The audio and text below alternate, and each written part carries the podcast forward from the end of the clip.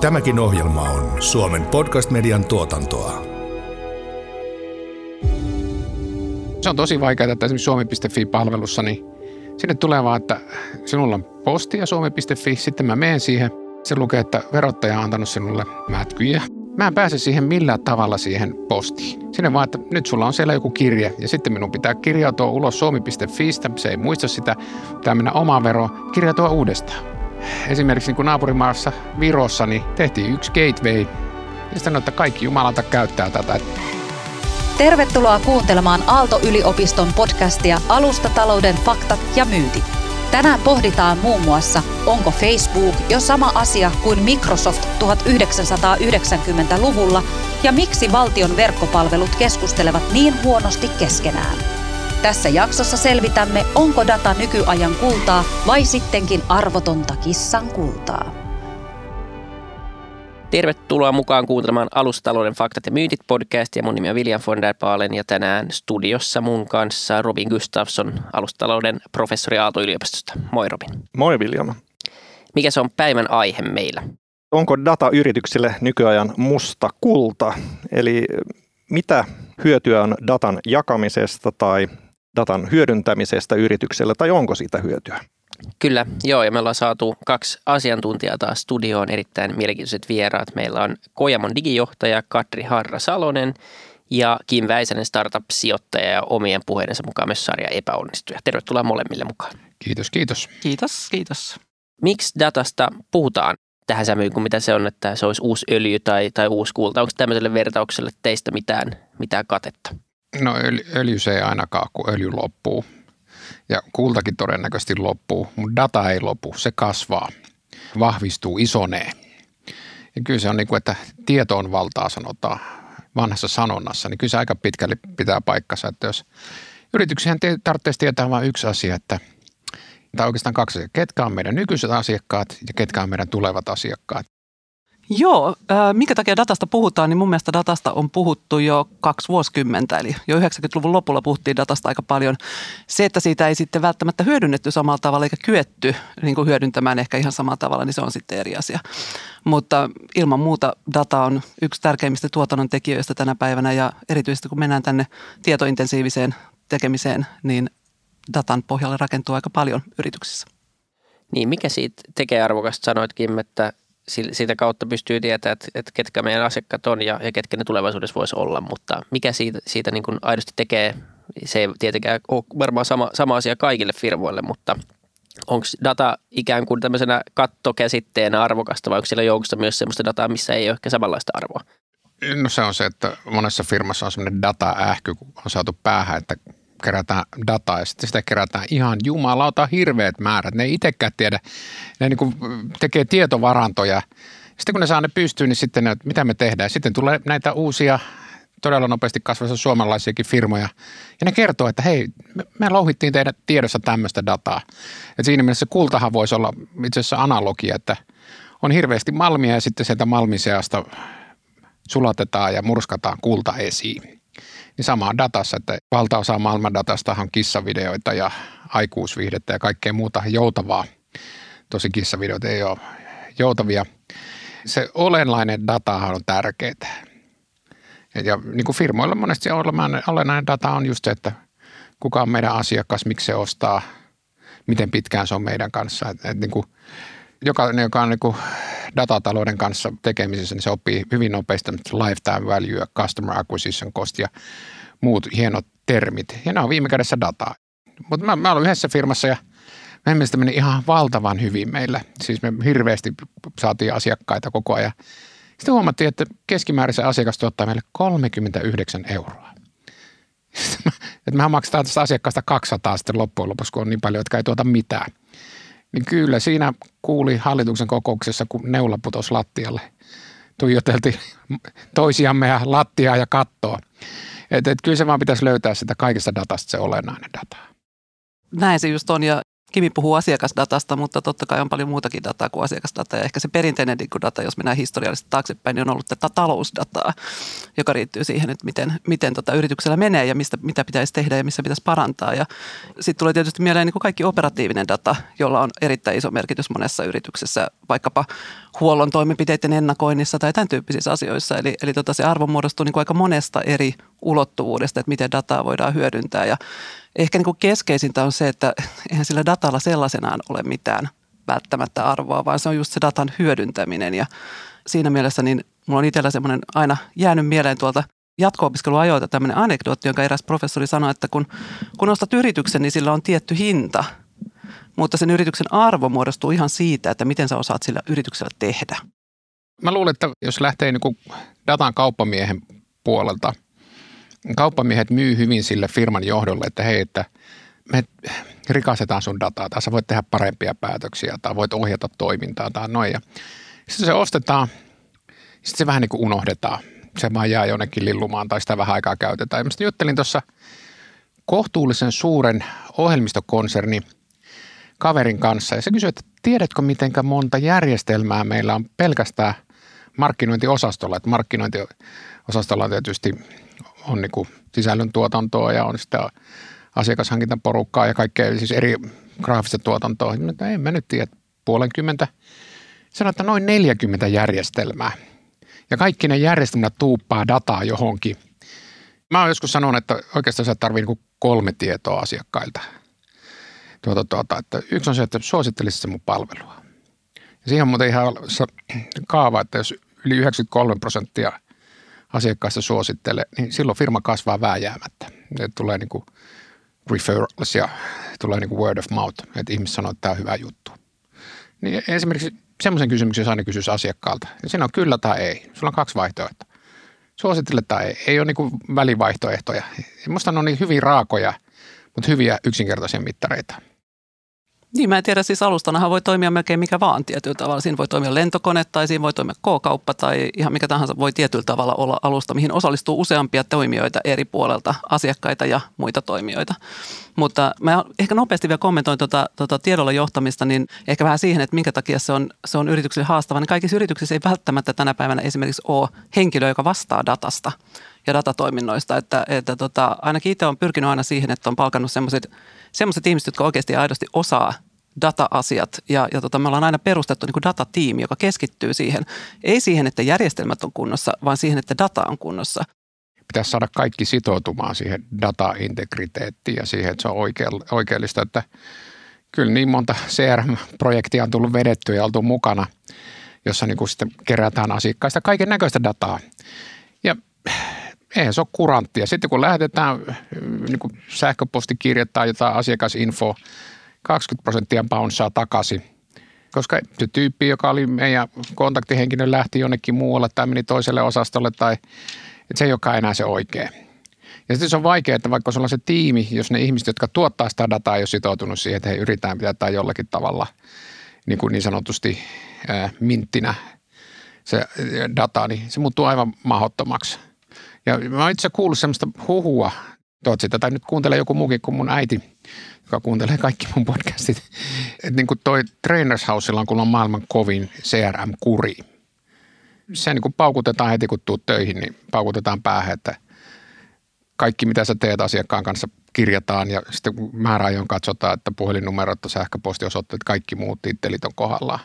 Mutta se helpottaa sitä tekemistä sitten yli ajan, jos data on hyvää.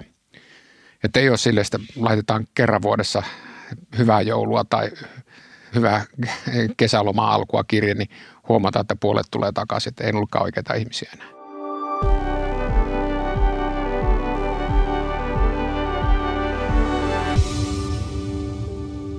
Niin, miten Kadri, sä oot ollut kuitenkin eh, Kojamo ennen myös Finnairille, eli isoissa organisaatioissa ja, ja niin kuin painanut näiden asioiden kanssa, niin miten, niin kuin jos nyt otetaan – vaikka isompi yritys, että mä pystyn allekirjoittamaan myös niin kuin yrittäjänä itse, että pienissä firmoissa ehkä vähän liian aikaisin lähdetään kikkailemaan, kun, kun siellä on oikeasti muutama mittari, johon pitäisi vaan keskittyä ja saada, saada semmoista kasvua aikaiseksi, että nämä asiat muuttuu aidoksi ongelmiksi eikä, eikä toisinpäin.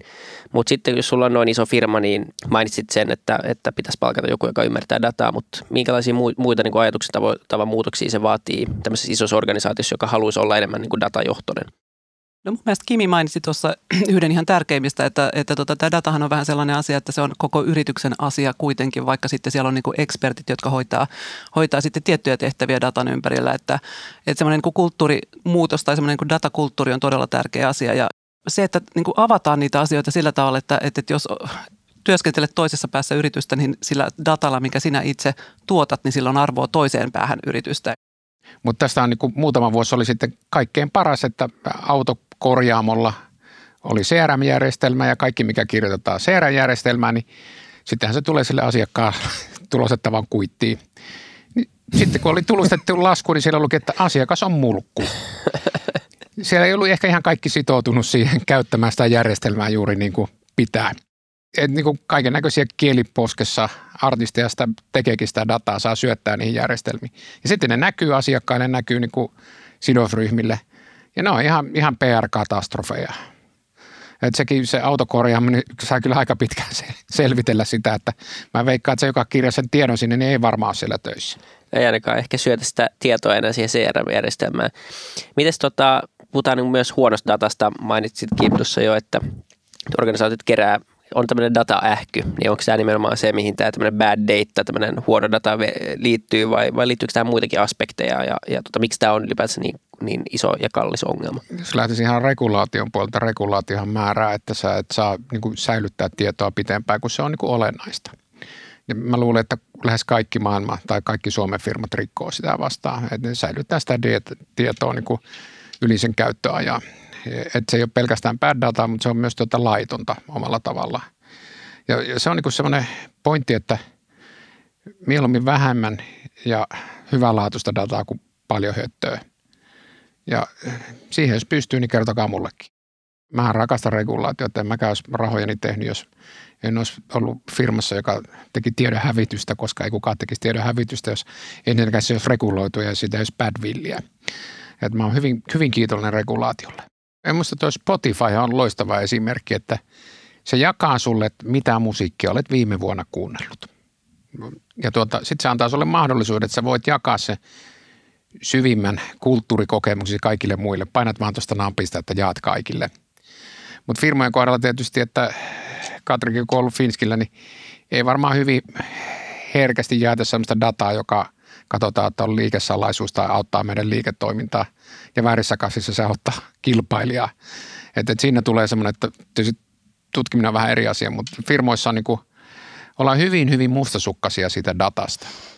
Niin, siis datahan on niin kuin strateginen asia ja, ja tota sen täytyy aina niin kuin pyrkiä tukemaan sitä operatiivista liiketoimintaa kokonaisuudessa. Että totta kai näitä asioita niin kuin täytyy niiden lasien läpi niin kuin katsoa yrityksissä ja kyllähän dataa sitten jos on olemassa sellaiset puitteet, että se vie liiketoimintaa eteenpäin tai löytyy hyviä kumppaneita tai muuta, niin ilman muutahan sieltä löytyy sitten motivaatio tehdä datayhteistyötä ja, ja tota, ne on tosi kiinnostavia niin kuin mun mielestä monella tapaa tuollaiset mallit.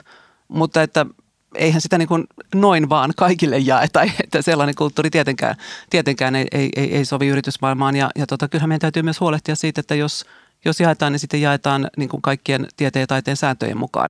Että eihän kukaan yritys itsessään yksissään ole niin kuin mahtava ja, ja kaikki voipa ja, ja tota, kaiken ymmärtävä, vaan vaihdantaahan me harjoitetaan ja, ja tota, niin kuin myös näissä innovaatioasioissa, että, että tota, siinä mielessä verkostot ja, ja tämmöiset niin laajemmat yhteenliittymät on äärimmäisen tärkeitä, että, että pysytään relevanttina, ymmärretään maailmaa ympärillä ja, ja tota, luodaan yhdessä uutta.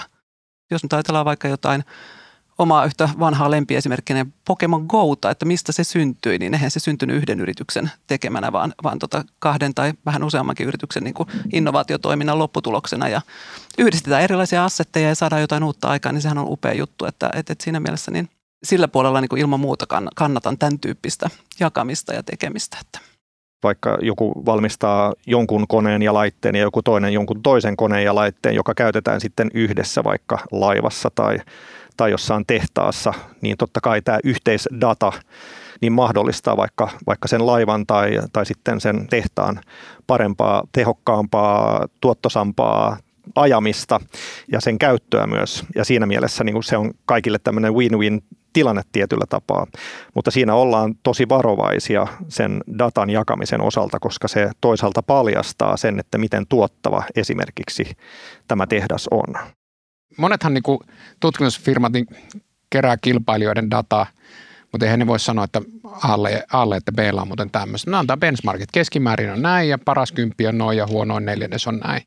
Onko yksi ongelma nimenomaan myös se kaikesta että kaikki kerää vähän niin kuin omalla tavalla ja vähän eri rivejä ja sitten kun ne pitäisi jonnekin konsolidoida, niin se onkin aika moni sekasotku.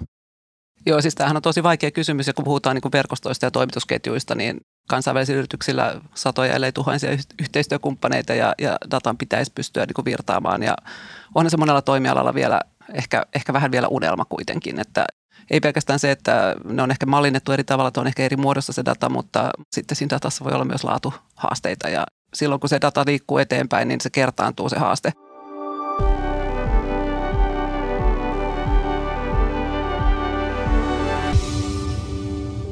Muistatteko, kun aikoinaan tuli kännykät, niin sä laitat Ericssonin puhelimessa tekstiviesti, niin se ei välttämättä mennyt Nokiaan läpi.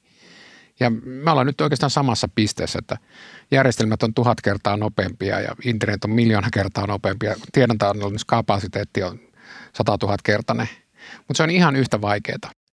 Ja sitten se on jännä homma, että rajapinta, eli tämä API-keskustelu, niin kaikki on sitä mieltä, että juuri minun rajapintaan pitää jonkun liittyä. Että mä dokumentoin ja sitten sinä naputat siihen. Ja se toinen on yhtä kova pölkkypää ja sanoo, että ei, mulla on rajapinta ja sä teet se. Sitten jäädään niin kuin tappelemaan siihen, että kumpi, kumpaan niin kuin loppujen lopuksi integroituu. Ja sulle tuli ihan niin kuin hassuja juttuja. Ja osa niistä mä luulen, ihan periaatteellisia. Mutta Larry Ellison Oraclen perusta joskus vaan sanoi, että se voittaa aina softabisneksellä eniten rajapintoja, eli APA. Kyllä se vaan niin on sehän toisaalta viittaa just tähän, että ainoastaan ne suuret alusta firmat voisi tässä yhteydessä pärjätä. Mutta kyllä, kyllä tässä on näköpiirissä toinen, toinen kehitys on se, että alkaa syntyä näitä dataoperaattoreita ainakin alueille, jossa, jossa meillä on tämä julkinen, julkiset toimijat ovat läsnä sekä, ja sekä yksityiset. Et otetaan vaikka esimerkki nyt tämä terveydenhuolto, joka on erittäin julkistuotettua myös Suomessa. Niin sillä puolellahan on syntynyt tämä oma kanta, joka Findata sitten operoi. Eli siellä on meidän niin kuin tällä hetkellä potilasdata totta kai, mutta entistä enemmän sinne mahdollistetaan myös se, että kerrytetään myös vaikka fyssarilta tulevaa dataa. Sitten totta kai sairaalapuolella on sitten kaikenlaisia luokituksia siitä, että minkälainen niin kuin sairaus sulla on. Ja mitä enemmän meillä on näitä uusia laitteita, vaikka, jotka pystyy monitoroimaan meidän niin kuin, vaikka niin kuin terveydentilaa, sydämen, sydämen tilaa, niin totta kai ne vaatisi sitä, että tämä luokittelu myös kehittyisi siellä niin kuin sairaalassa, että mit, mit, miten luokitellaan tämä asia, jotta me voitaisiin niin kuin yhdistää ja löytää niitä parhaimpia niin kuin tapoja myös tunnistaa näitä. Ja se olisi hienoa, että niin kuin julkinen sektori pystyisi niin kuin auttamaan tässä, että saataisiin niin kuin standardimpia tapoja toimia. Mutta lähdetäänkö liikenteessä vaikka omakannasta? Meillä on oma kanta, eikö? Siinä menee jo dataa. Sitten meillä on suomi.fi. Oletteko muuten kääntänyt, hyvät ystävät, jo sille, että teille ei tule kirjepostia, vaan kaikki menee suomi.fi? Kyllä. Kyllä. Kyllä. Te olette poikkeuksia. Te olette poikkeuksia, koska mä tarkistin tuolta DVVn ylitarkastajalta, niin vuosi sitten se oli 400 000 ihmistä oli tehnyt se, jos se on niin 5,5 miljoonasta, niin ei ole hirmu kova prosentti. Lopulle se menee. Mutta sitten oma kanta, suomi.fi. Suomi.fi ei kumminkaan keskustele oman veron kanssa. Eli siinä taas tulee oma steppisä ja sitten postilla tämä oma posti. Ja eri viranomaiset tyrkkää eri paikkoihin sitä dataa. Ja se on tosi vaikeaa, että esimerkiksi suomi.fi-palvelussa, niin sinne tulee vaan, että sinulla on posti ja suomi.fi, sitten mä menen siihen, se lukee, että verottaja on antanut sinulle mätkyjä, ei antanut, sain rahaa tänä vuonna takaisin. Mä en pääse siihen millään tavalla siihen postiin. Sinne vaan, että nyt sulla on siellä joku kirje ja sitten minun pitää kirjautua ulos suomi.fiistä, se ei muista sitä, pitää mennä omaan veroon, kirjautua uudestaan mobiilitunnistautumisella. Ja esimerkiksi niin kuin naapurimaassa Virossa niin tehtiin yksi gateway ja sitten että kaikki jumalata käyttää tätä ja tämä menee tätä kautta yhdellä tunnistautumisella. Ei ihan ole vielä lankulla mennyt tämä homma. No jos jotain on oppinut tässä tota, digitalisaation maailmassa sieltä 90-luvun lopulta lähtien, niin, niin tota, kyllähän kaikessa menee vähän aikaa se oli vaikea silloin nuorena hyväksyä, että näin on. Siitä, ne, siitä on 22 vuotta 90-luvun lopusta. Et, että kun ne oikeasti, kun ne konseptit on olemassa ja kun kaikki tietää, mitä pitäisi tehdä, mutta sitä ei vielä ole tehty. Että sen verran täytyy niin kuin, vähän niin kuin kuitenkin positiivista puolta tuoda, että nämä palvelut on kuitenkin olemassa ja ne toimii ja, ja tota, niin kuin 400 000, niin se ei ole mun mielestä ihan pieni penetraatio kuitenkaan. Että No, 0,8 moni, monessa lähtee niin kuin hitaasti liikkeelle. Mutta hyvään suuntaan mun mielestä ollaan menossa. Mä- Mä vielä huomauttaisin, että tämä suomi.fi on ollut 10 vuotta. Kyllä, kyllä. Niin, Juu. niin, tällä vauhdilla niin 2300-luku on niin todellisuutta. Sieltähän se tuleekin se hokistikki, eikö se nyt näin ne on mennyt? Joo, mä, mä luulen, että niin, mutta siis mitä verottaja teki valtavan hyvin, että ne niin kuin, ei lähtenyt digitoimaan suoraan niin kuin veroilmoitusta, vaan ne rakenti ihan nollasta sen uusiksi, että miten veroilmoitus täytetään. Ja aika harva enää siis palauttaa papereita. Mä muistan, että se, se on niin tyyliin vain 10 prosenttia. Että se, siinä tipping point tuli ja se keikahti. Mutta se on niin erittäin hyvä esimerkki, että kun alusta on tarpeeksi hyvä, eli oma vero, niin, niin tuota, se se ei tarvitse enää tehdä mitään paperisesti. Niin, tässä on useita kertoja kyllä tämän podcast-sarjan aikana tullut, tullut ilmeiseksi se, että monessakin hankkeessa tai monessakin yhteydessä niin firmat tai kunnat tai kaupungit, kaikki rakentelee vähän omia, omia juttuja monessa, monessakin järjestelmässä. Tämmöisiä niin kuin aidosti valtakunnallisia järjestelmiä on erittäin vähän, että oma vero varmaan niin kuin yksi ainoita esimerkkejä kuitenkin niistä, jotka on niin kuin isossa käytössä ja totta kai heillä on se mahdollisuus tehdä, koska he on verottaja ja he, he niin kuin kukaan muu ei voi tehdä verotusalustaa Suomeen kuin verottaja, mikä on ihan hyvä varmaan. Ää, Se on ostettu Kanadasta. Okei, mutta kun siis kuitenkin siitä, että kukaan muu ei voi sitä operoida tai niin kuin tavallaan tilata, tilata kanadalaisilta, niin, niin tota, se varmaan siinä haasteena on nimenomaan se, että, että semmoinen niin kuin isompi koordinaatio puuttuu ehkä ja, ja semmoinen, semmoinen visio siitä, että mitä tarvitaan ja kuka tekee. Ja just, just sen takia sitten syntyy varmasti eka aika paljon niin kuin erilaisia ja sitten pitäisi bullata pikkuhiljaa ne asiat yhteen sitten kun Niin me ehkä tarvittaisiin niin digichaari ja alustachaari. Niin kuin, Niinhän se yleensä yrityksissäkin menee, että ensin tehdään muutama palvelu ja sitten ruvetaan rakentamaan sitä saumatonta asiakaskokemusta ja single sign-onia ja niin edelleen. Että se on niin kuin ihan sama niin kuin polku, uskoisin, että tässä niin kuin julkisellakin puolella. Sen, sen takia olen positiivinen ja, ja tota, olen myös DVV-neuvottelukunnassa, että, että tota, Mä pyrin tukemaan tässä asiassa. Mä, oon- mä ammattikyynikko. Mä, se tulee ammatin mukana. Kyllä. Hei, mitä tämmöiset muut käsitteet, jotka liittyy osittain tämmöiseen niin kuin aggregoimiseen, niin, niin tota, tämmöiset datajärvet ja, ja sitten tämmöiset customer data platformit, niin, niin mitä ne tarkoittaa? Liittyykö ne niin kuin näihin samoihin asioihin mitenkään?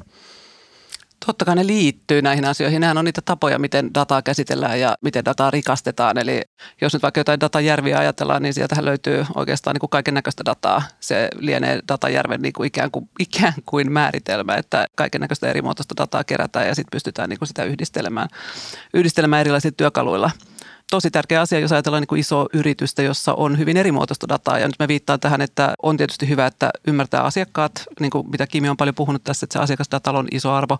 Mutta onhan se niin kuin fantastista, jos on operatiivista dataa ja asiakasdataa ja talousdataa ja erityyppistä dataa, jota pystyy sitten aidosti firman sisällä yhdistelemään. Ja siinä mielessä se on niin kuin iso rikkaus, jos pystyy sitä niin kuin dataa käyttämään semmoisena yhtenä niin kuin silmälaseina tähän maailmaan, että, että sitä kautta voi löytää jotain aivan uuttakin ja avata itselleen ja, ja tota, tietysti muillekin ryhmille ja yrityksessä eri sidosryhmille sitä, että miltä tämä homma niin kuin näyttää. Kyllä se niin kuin sitä dataa se seuraamalla tai jäljittämällä niin löytää sellaisia asioita, mitä ei tiennyt olemassakaan. Nimenomaan.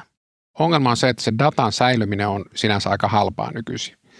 Et kun ennen joutu, jo laskettiin, että mitä se maksaa, aluksi oli kilobitti ja megabitti ja gigabitti ja nyt on terabitti, niin, niin sitä on tullut niin halpaa se säilyttäminen. Niin se, se on omalla tavallaan niin kuin kääntyy sitä vastaan, että ennen kuin se oli kallista, niin jouduttiin tosi tarkkaan miettimään, että mitä me otetaan niin kuin sitä datasta haltuun ja miten me yritetään sitä niin kuin tulkita.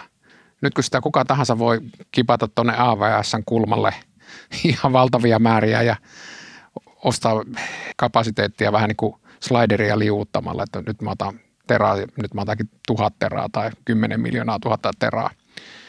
Niin sitten siinä jää, vääjäämättä käy niin, että sitä dataa on paljon, sitten häviää metsän ja puun yhteys. Ja se on se, että niin kuin, mikä mua itseni häiritsee, että kun mä oon sijoittanut siis 33 startuppia, tai no ehkä niistä osa on scale-appeja, niin, niin sitten mä aina yritän, että ketäs meidän asiakkaat on. Ja tota, tässä taannoin oli yhden firman kokous, meitä oli viisi kaveria. Ja mun mielestä me, no minä pois lukien, niin kaikki on melko älykkäitä. Viisi kaveria pohti sitä asiaa, kuka meidän asiakas on viisi tuntia. Ja me ei saatu sitä selville. Sitten, sitten niin kuin annettiin niin kuin duuni, että, että niin kuin nyt pitää tämä kunnon number crunching. Sitten me saatiin niin kuin neljää hähmäseen koriin laitettua ne oikeastaan niin kuin asiakkaiden nimien perusteella. Koska siellä oli niin kuin asiakkaan nimien perässä luki ry esimerkiksi. Eli sillä firmalla olikin yllättävän paljon rekisteröityjä niitä yhdistyksiä asiakkaana, mitä me ei ollut ikinä ajateltu. Mutta ne oli aika pieni kokoisia ne tilaukset, mutta ne oli paljon. Me saatiin siitä niin kuin yksi kori. Ja sitten saatiin muutamia koreja, mutta voin sanoa, että tekoäly olisi varmaan tehnyt sen paljon nopeammin ja paljon paremmin. Esimerkiksi ajatellaan vaikka oppimistakin, niin oppiminen on itsessään monimutkainen ilmiö niin kuin ihmisen osalta. Ja mitä me enemmän me osataan ja tiedetään, miten me opitaan, miten niin kuin meidän aivot toimii itse asiassa ja minkälaisia me ollaan oppijoina ja miten me voidaan niin kuin sitä auttaa sitä prosessia oppimisessa, niin kyllä mä näen, että se data on, tulee olla yksi tärkeimmistä asioista tässä luomaan arvokkaita ratkaisuja. Kyllähän me niin kuin tehdään tätä mittaamista ja tuotetaan dataa itse koko ajan, että katoin tuossa, että viime yönä oli unipisteet 65. Mun on jo hirmu vaikea tietää, miksi ne oli 65. Mitä sä teet sillä datalla? No nyt mä voin sanoa, että mitä mä teen tällä datalla, niin sen mä teen, että mä tiedän, että – kun juo illalla alkoholia, niin yöllä aika vähän syvää unta. Oli nimittäin äh, Fibanin juhlat, niin, niin se heti, heti vaikutti, vaikka lähdin hyvissä ajoin kotiin. Mä luulen, että tämä tuota, tuleva sukupolvi tai nykyinen, mikä nuoriso, miksi sitä nyt kutsutaan, niin onhan heillä jo ihan erilainen tapa suhtautua niin kuin dataan ja siihen omaan yksityisyyteen tietyllä tavalla kuin ehkä, ehkä tota, Mm, niin kuin meillä vähän, vähän varttuneemmilla. Että joskus aikoinaan seurasin omien lasteni nettiseikkailuja ja, ja tota, kyllähän ne niin kuin aika nopeasti niin kuin oppi siihen, että omalla nimellä sitten ei tietenkään mitään ja, ja tota, millään sellaisella tunnuksella, että toimii, joka voidaan sinuun yhdistää. Ja, ja eihän niitä tarvinnut opettaa siinä asiassa, vaan ne oppi sen ihan sen kulttuurin kautta, että, että, että näin pitää toimia. Ja kyllähän niin kuin tämä koko ajan kehittyy tämä, tämä tota, datakulttuuri ja ihmisten niin kuin suhtautuminen tämmöisiin niin kuin asioihin yksityisyyteen. Niin äh, monethan meistä ei välttämättä tiedä, että silloin kun sitä dataa on luovutettu, niin se on anonymisoitua dataa. Että kyllähän meillä on paljon myös sellaista herkkyyttä, joka ei välttämättä perustu dataan, faktaan. Tämä on tietysti sen verran nuori asia ylipäätään. Internethän, niin kun mä menin 91 yliopistoon, niin internet ei oikein vielä ollut. Et kun mä eka kerran avasin Mosaic-selaimia, että tämä on muuten tyhmä idea. Että mikä, mikä tässä on, mikä, mikä juttu tässä Kyynikkö jo silloin siis. Kyynikkö jo silloin, silloin tuota. Mutta mä luulen, että no Facebookia nyt ei voi sanoa mitenkään transparentiksi firmaksi missään, missään tuota mielessä. Ja muistelen, että Mikko Hyppänen oli lukenut sitten – Facebookin käyttäjäehdot ja sanoi, että ne on pitempi kuin Yhdysvaltain perustuslaki. Että et, et, et, kyllä siellä kaiken näköisistä asioista luovutaan. Ja mä itse käynyt joskus katsomassa jossakin palvelusta, mitä tietoja minusta löytyy sieltä. On se datadumppi aivan valtava, että se on yli tuhat sivua. Mä luulen, että tuota, asia on sen verran nuori, sen verran uusi, että se lainsäädäntö ja regulaatio ja nämä pelisäännöt kehittyy tässä. Ja eihän näille ihan turhaan niin jaeta näitä miljardisakkoja vähän väliä mutta kun niiden liiketoimintavolyymit niin suuria kassassa saattaa olla 200 miljardia, niin se miljardi, se on vaan niin kuin pump on the road. Et, et, nyt, nyt vähän huolimattomasti käsiteltiin. Mikä oli tämä Cambridge Analytics? Niin siitähän jaettiin kahdellakin mantereella, taidettiin jakaa niin kuin sakkoja ihan urakalla.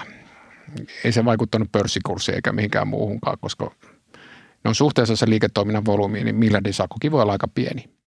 Nyt tässä jälkijunassa yritetään miettiä, että mitä tehdään ja sitten kun liiketoiminta on niin, niin pohjautuu siihen kaikkeen kerättyyn, kerättyyn dataan, niin sitä ei voi myöskään noin vaan, siitä ei niin kuin lähdetä luopumaan myöskään niistä, niistä niin, oikeuksista. Ja sulla on niin paljon leveät hartiat, sä voit ostaa poliitikkoja loppareita. Et, et niin kuin, ja kaikkein hauskin on se, että kun ne ei oikein itsekään tiedä, miten asiat toimii. Et musta hauskin oli, muutama kuukausi sitten tuli Twitterin oma selvitys, kun Yhdysvalloissa väitettiin, että – että republikaania konservatiiveja sorsitaan algoritmeissa. Tämä oli niin se hypoteesi. Ja sitten Twitter teki oman selvityksensä. Mä itse asiassa selasin sen läpi, en kylläkään lukenut. Oli vähän liian paksu. Lopputulos oli siinä, että itse asiassa ne ei sorsi, vaan itse asiassa näytetään huomattavasti enemmän konservatiivia ja republikaanien tuota sisältöjä kuin pitäisi. Ja sitten se niin kuin sammarissa luki, että me ei tiedetä oikein, miten tämä meidän algoritmi toimii. Että et se vahvistaa niiden viestiä, Että jos firma itse ei oikein tiedä, että, että miten heidän algoritmi toimii, niin mitä joku ulkopuolelta voi tietää se? Joo, ne on täysin mustia laatikoita ja kun se, se algoritmikin niin kun tavallaan kehittyy sen, sen syötetyn datan mukaan ja tiettyjen annettujen parametrien avulla, mutta ei sille, että siellä on joku, joka niin kuin twiikkaa sitä siihen tai toiseen suuntaan, niin sitten sit niin firma alkaa olla oikeasti sen kokoinen, että tässä pitäisi vähän ehkä olla kuitenkin niin huolissaan siitä, että jos ne ei, jos ne ei sitä kontrolloi, niin ei kukaan muukaan. Mutta mikä on, niin kuin, jos vielä tähän loppuun yritetään niin kuin jotenkin täsmäyttää, niin tietenkin tämä datan rooli niin kuin alustataloudessa on sinänsä selkeä, että kaikki, kaikki alustat kerää jonkin sortin dataa ja myös aika pitkälti varmaan elää sen datan varassa, jotta se, jotta se saa kasvua ja jotta se, se arvo syntyy, mutta mutta onko mitään eroa niin kuin datatalouden ja alustatalouden välillä? Tarkoittaako se samaa vai onko siinä jotain niin kuin vivade, vivade-eroja? Datataloushan viittaa siihen, mitä niin kuin tietyllä tavalla monenlaisia hyöty, hyötyjä ja omanlaisensa niin kuin tämmöisiä niin kuin arvonluontimekanismeja syntyy tässä tämän niin kuin datan avulla. Ja nyt alustatalous toisaalta on, on niin kuin laajempi ilmiö. Eli, eli siinä puhutaan niin kuin monen osapuolen alustoista varmaan pääosin, joiden kautta niin kuin syntyy arvoa, itsenäinen toimijuus siinä alustalla ja siinä datahan pelaa äärettömän suuri rooli ja, ja myös nämä, nämä koneoppimisen algoritmit, jolloin se niin kuin sisältyy siihen jo, jo, jo niin kuin keskeisesti. Vaan alusta, jolla ei ole dataa, niin ei se oikein alusta ole. Et se, on, se on jotakin muuta sitten. Et kyllähän ne on niin kuin kietoutunut toisiinsa.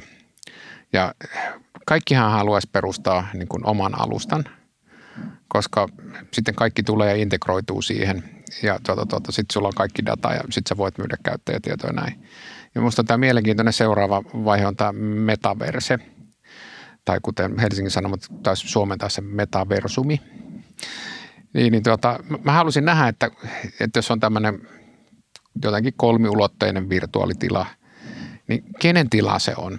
Ja sitten jos niitä on niin jokaisella omansa, niin tuleeko niiden välille joku rajapinta sitten, että sä voitkin mennä Facebookin metaversestä, jos menetkin Apple metaverseen tai Google metaverseen, tai onko joku, joku innovatiivinen startup scale-up, joka tuleekin ja jonka metaversessä me ollaan. Niin sitten se vielä muuttuu vielä mielenkiintoisemmaksi. Mä oon tästä eri mieltä Kimin kanssa, että mä en usko, että kaikki haluaa perustaa alustoja, mutta mun mielestä kaikki yritykset toimii datataloudessa. Että mun mielestä alusta on strateginen ratkaisu. Jotkut pyrkii siihen, monet pyrkii siihen, jotkut haaveilee siitä, mutta kaikkien yritysten strategiaan se ei kuulu. Mutta sen sijaan niin datataloudesta sä et voi valita, oletko osa datataloutta vai et. Tänä päivänä se jollain tavalla joka tapauksessa olet.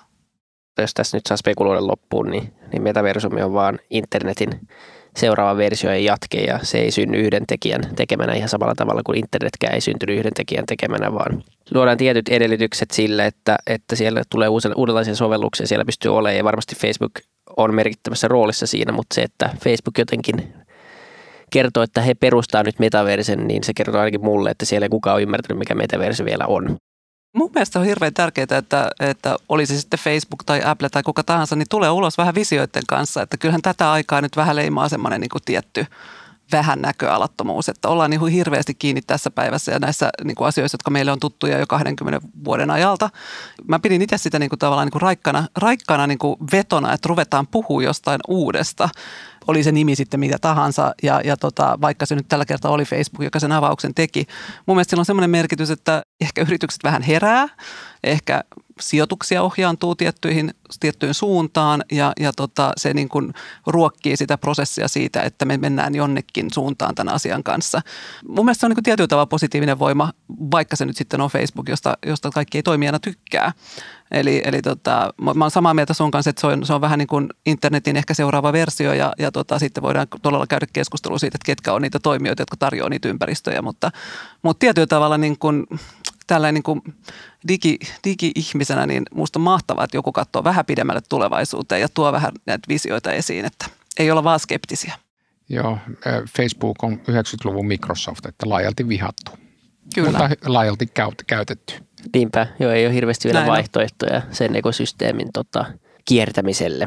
Mutta tota, ehkä me tehdään seuraava podcasti sitten Metaversumissa ja tota, katsotaan minkälainen kokemus se sitten on. En usko, että ihan hirveän erilainen vielä kuin tämä, mutta katsotaan. Mutta tämä oli mielenkiintoinen ja vauhdikas keskustelu, niin tota, kiitos osallistumisesta. Kiitos. Kiitos. Kiitos. kiitos. Kuuntelit Alustatalouden faktat ja myytit podcastia. Tämä oli toisen kauden neljäs jakso. Seuraavassa jaksossa puhumme, mullistaako alustatalous myös suomalaisen koulutusjärjestelmän. Jos pidit tästä ohjelmasta, muista seurata ja arvostella podcastia Spotifyssa tai tilaa ja arvostele ohjelma Apple Podcastissa, niin muutkin löytävät ohjelman pariin.